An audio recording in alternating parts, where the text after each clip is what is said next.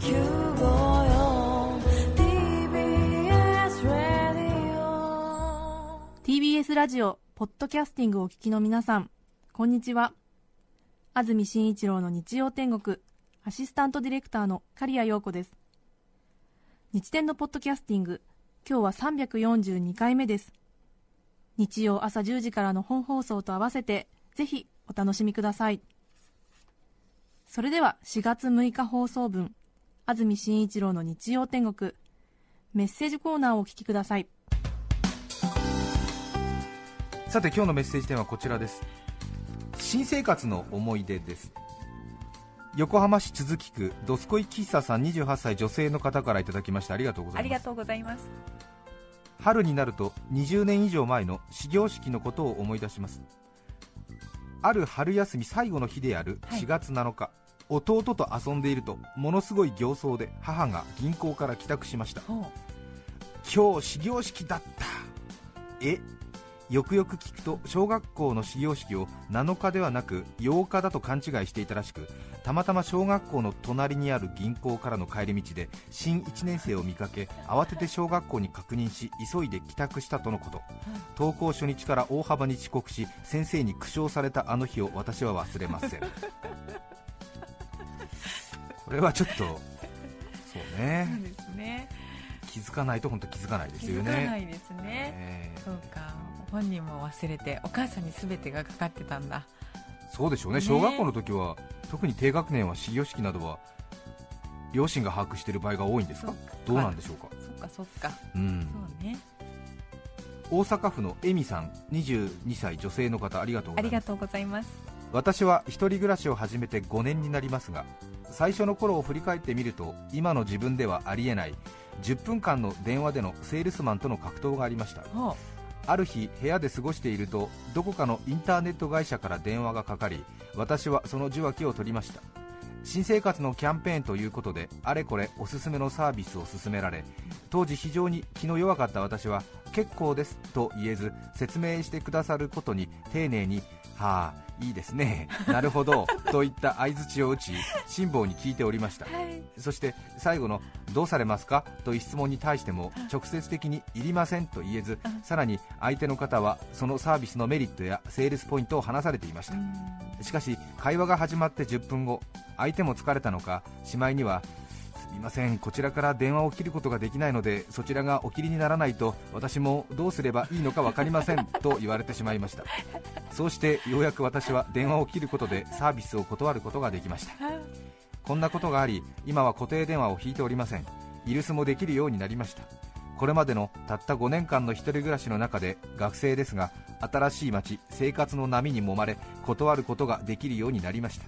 お恥ずかしいですが大阪府のエミさんというね、ね気持ちわかりますよ。わかりますね。そうですね、え。え。ええなかなかね強くね、うん。ノーってね言えないですよね、ですね。ええ。セールスマンもそういう立場なんですね。世田谷区のかおりんごさん40代女性の方ありがとうございます。ありがとうございます。40代の私が新生活を送っています。事情がありまして今年の1月から転職し新しい会社に勤務しています。はい。自分ではもう大人ですし修羅場も経験してきましたから、うなんてことないと思っていたのですが出勤初日から下痢が1週間続き1ヶ月くらい悲しくもないのに毎朝涙が止まらず2ヶ月過ぎたあたりに肺炎にかかりとんでもない新生活を送っております。やはり中年の新生活は自分が思っている以上にストレスがかかるんだと認識した次第です。本当に恐ろしいですね年を取るって。そうですか投稿するの久しぶりです。そういう気分になれたことが嬉しいです。そうですか。ありがとうございます。ねそうーですか。ね。確かにねそうか。40代から転職するとね大変だろうね慣れるまでね。そうですか。そうですか。まあ無理なさらずお励みください。1ヶ月くらいね下痢が1週間続いたんですか？そうですね。大丈夫ですよ。私なんてもう16年働いてますけど一向に下痢止まりません。か ら仕方ありませんよ。大変なもんですよ私の過敏性腸症候群は。そうですか、その後もええ。そうですか。うん。本当止まりませんよ。うん。驚きますね。生放送前とかは必ずもうお腹下ってますからね、そうか。ええ何なんでしょうね、へそして一向に痩せないっていうね、一体どのタイミングで栄養吸収しているんだっていう感じですけれど、ーごめんね笑ってすみません。大変ですよ、大変ですね。特にね新生活ね始まるとね、うん。ちょっと特に男の人はねお腹弱いっていう人で、ちょっともうはい。大変だっていう人多いと思いますけどもね、ね。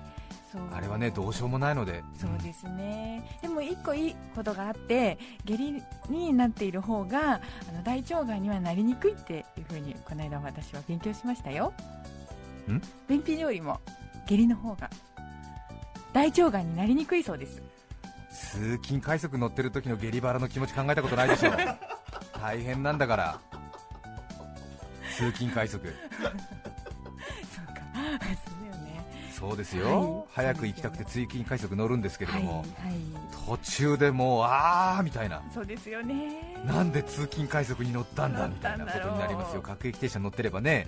すぐ飛び降りて駅のトイレに行けるのにっていうねことですけれどもね。ね。人間欲を書いたらダメだななんて思いながらねもう絶対通勤快速には乗らないなんてね 思いながらグワーっていう感じでね。あああまた北戸だかみたいな。ああみたいな。浮間船戸北赤羽かみたいなああ桑原桑原みたいな。ああみたいな。赤羽の階段で出ちゃうなみたいな。ああああみたいな。どうしようみたいな。そうですね。視界が黄色くなってくる。汚い話してごめんなさいね。大変。あとすごいもう一つシュールなお話思い出しましたけど、ええ。私昔あのお昼のワイドショーのリポーターやってた時に、ーええ。あのゴミ屋敷の取材したんですよ。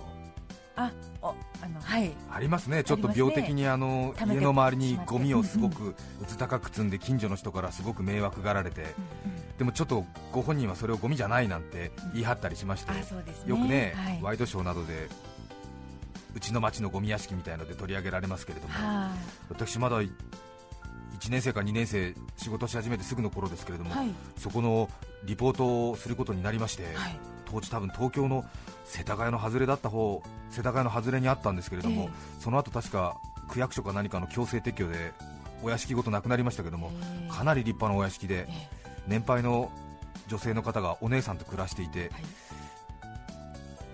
何か仕事上のトラブルか何かで少し心の平穏を取り乱しましてそれ以来何かゴミ的なものを家の周りに固め固めて崩れ落ちそうになって悪臭が放ってるそして近所の人から非常にそのクレームが来ててというようなはい。そういうようなところで、えで私がその現場に行って、はい。その現状をーはい。リポートして、はい。そしてそこのお宅のうん70歳過ぎてらっしゃいましたけどもご婦人にはい。近所の方が迷惑されてますけれどもこれはどういうえことでこうなったんですか？なんていう話をねはい。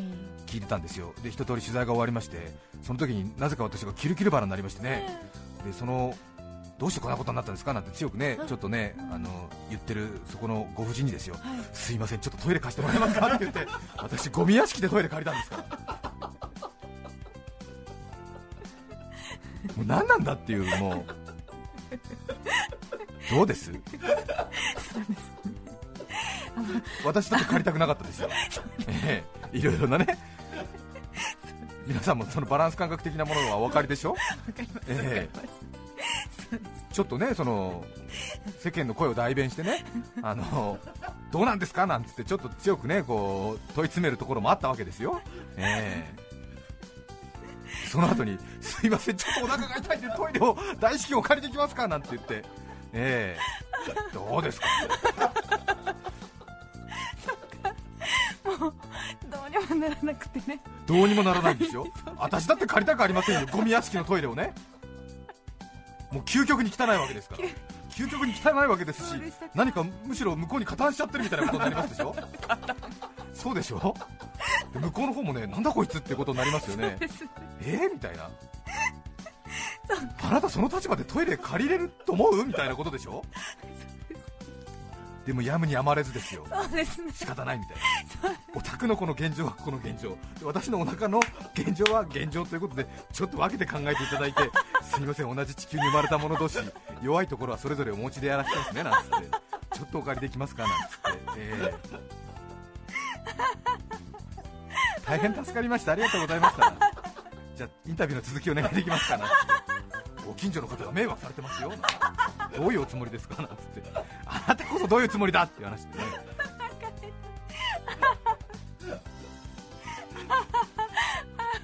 どうです？これね私のね放送人としてのね一つの大きなアイデンティティ。よくわかんないと思うけれど。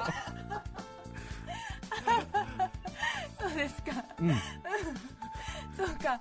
あの土台の一つになっている経験ってこと土台の一つ。そう。この事情はこの事情。あの事情はあの事情。ということで。ケースバイケース。そうですね。本当そうですね。放送人も人間ですから。そうですよ。はい。やむにやまれぬ事情です。ねはい。ひどいよね。ううんん。そうですねないですね。何の話をしていましたか？えっとお腹がその前は？その前は4 40代になってからの転職は大変。そうですそうです、そうですね、うん。ええ。ね。こんな私のバカ話で少し気持ちが軽くなりましたら 嬉しい限りですがお薬出しておきました。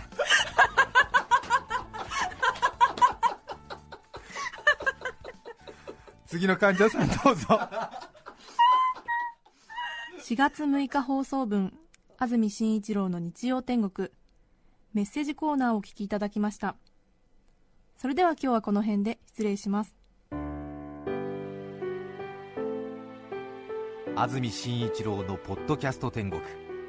春の新生活がスタート。もろともに哀れと思え山桜。花より他に知る人もなし。大東京私のことを知る人もなし。遠くの親より地元のラジオ。お聞きの放送は 954TBS ラジオです。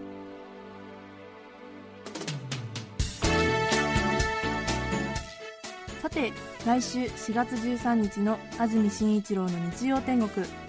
メッセージテーマは「車と私」ゲストは写真家フリーライターの大山健さんです。それでは来週も日曜朝10時 TBS ラジオ954でお会いしましょう。さようなら。安住紳一郎の「ポッドキャスト天国」これはあくまで試供品皆まで語れぬポッドキャスト。ぜひ本放送を聞きなされ。TBS ラジオ954「